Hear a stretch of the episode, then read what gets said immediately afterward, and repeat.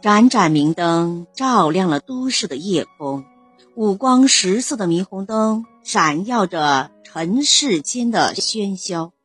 如果没有夜的宁静，你将用什么来抚平心中的躁动与焦灼呢？一天的辛劳之后，卸下责任，放松身体，躺在松软床铺上的一瞬间，我们会不自觉地长叹一声。然后听到身体和心灵同时发出的满足感，好舒服。俊是芸芸众生中不起眼的一个，他在一家金融公司任职，尽管不是日积万里的决策层领导，但作为部门经理的他，也过得并不轻松。面对风云变幻的金融市场，即使手段老辣。眼光敏锐的精英也不敢有一丝一毫的懈怠。这是一个回报丰厚，同时也压力巨大的市场。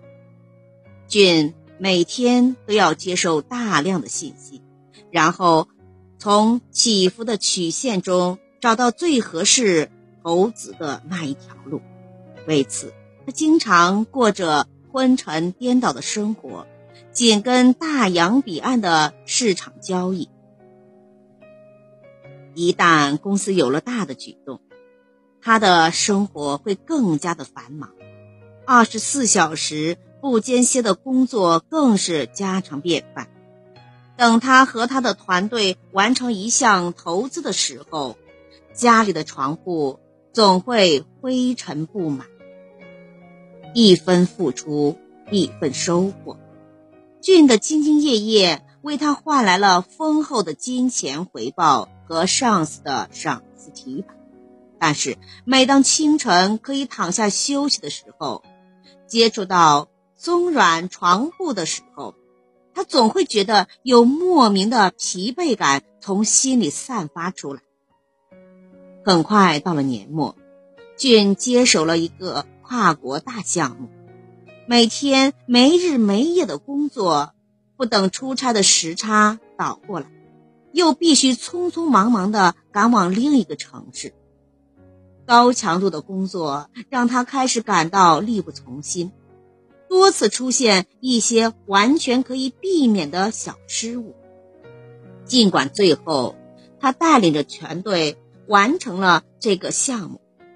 但公司上下还是提出一些针对他不协调的声音，俊为此感到异常的苦闷，整天阴沉着脸，咬着牙坚持工作。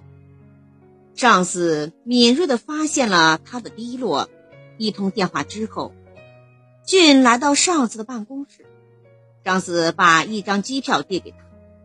这个秃顶的老头冲着俊眨眨眼睛，神秘地说：“对公司来说，优秀员工的评价标准可不是一次小小的失误。相信我，年轻人，现在你需要的不是负重前行，而是甩掉包袱。”那张机票把俊带到了太平洋上一个阳光明媚、风情淳朴的一个小岛上，在那里。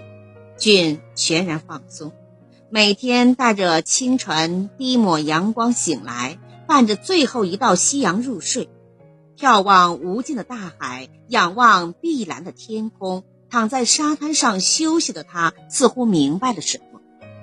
两周后，肌肤晒成小麦色的俊回到了公司，他带着微笑和每位同事打招呼，眉宇间神采飞扬。工作中更添斗志。上司给他的一个心知肚明的眼神，问：“小伙子，度假休息的很好吧？那可是我的秘密基地哦。”俊真诚的感谢了上司，非常感谢您的提议，我休息的好极了，已经充分体会到了一张舒适的床对我的意义。后来，俊才得知。每天精力充沛、活力十足的上司，在公司的每一次大动作后，都会去那个小岛度假。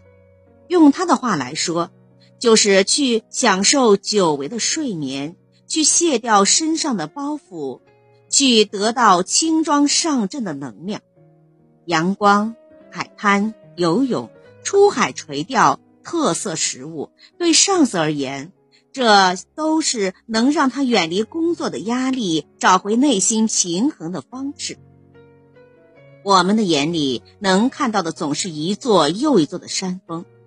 它们耸立在远处，对我们有着无尽的吸引力，让我们在攀登的路上不断的前行。可是这条道路又是如此的漫长，需要我们用尽所有的能量才能走到下一个高峰。